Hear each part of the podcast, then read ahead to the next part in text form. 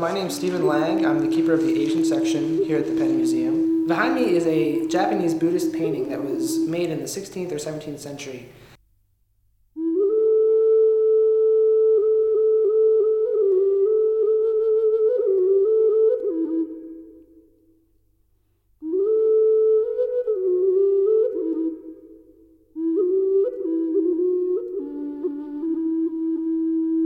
This painting is based on the teachings of the Maha Prajnaparamita Sutra, or as it is known in English, the Greater Sutra of the Perfection of Wisdom. It is a very important sutra in Buddhism because it talks about the illusionary nature of existence, which is a core concept of Buddhism. The painting depicts the Shakyamuni Buddha seated on a throne in the middle with his hands in the Abhaya Mudra. Mudras are symbolic gestures that represent different ideas. This mudra in particular stands for protection and dispelling fear. The Buddha is actually surrounded by 16 deities who serve as protectors of the Buddhist law, as well as Buddhist practitioners. There is a long history in Buddhist painting of portraying monks. However, this painting is particularly interesting because of the presence of the monk Xuanzang. Xuanzang was a Buddhist monk who lived from approximately 600 to 660 CE during the Sui and Tang dynasties. Xuanzang felt that many of the Buddhist texts that were available in China at the time weren't really up to snuff and were extremely confusing. He really wanted to go back to India to read the original texts and understand their original intended meanings.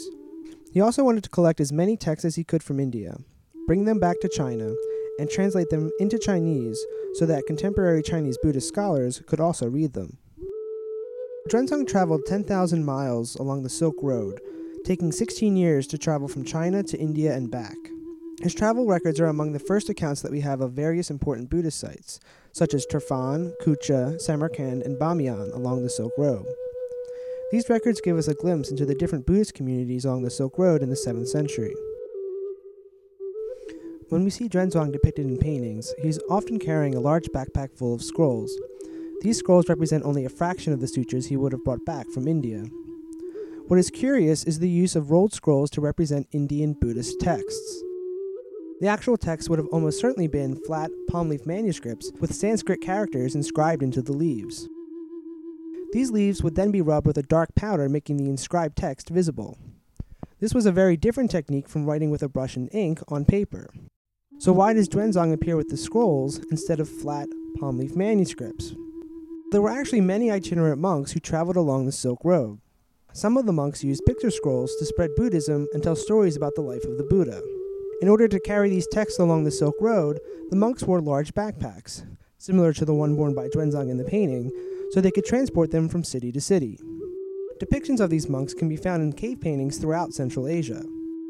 It is possible that at some point an artist mistakenly mapped the image of these itinerant monks, with their numerous picture scrolls, onto Xuanzang.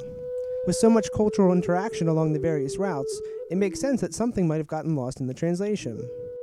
This is just one example of what makes the art of the Silk Road so complex and interesting. The fact that Central Asian cave painting directly influenced the iconography of a Chinese monk in a Japanese painting speaks to the role that the Silk Road had in Buddhist art throughout the centuries. Xuanzang's legacy is very far reaching. He is responsible for bringing many texts from India into China and translating them into Chinese. He was very instrumental in bringing many ideas to East Asian Buddhism that take hold and flourish in Japan. Xuanzang also inspired many 20th century explorers like Aurel Stein to research and retrace his steps across Central Asia. Thanks to Xuanzang's written accounts, explorers and scholars have been able to revisit the important sites along the Silk Road and discover much of the history that informs this exhibition. In this way, Xuanzang is one of the most important people to think about when talking about the Silk Road.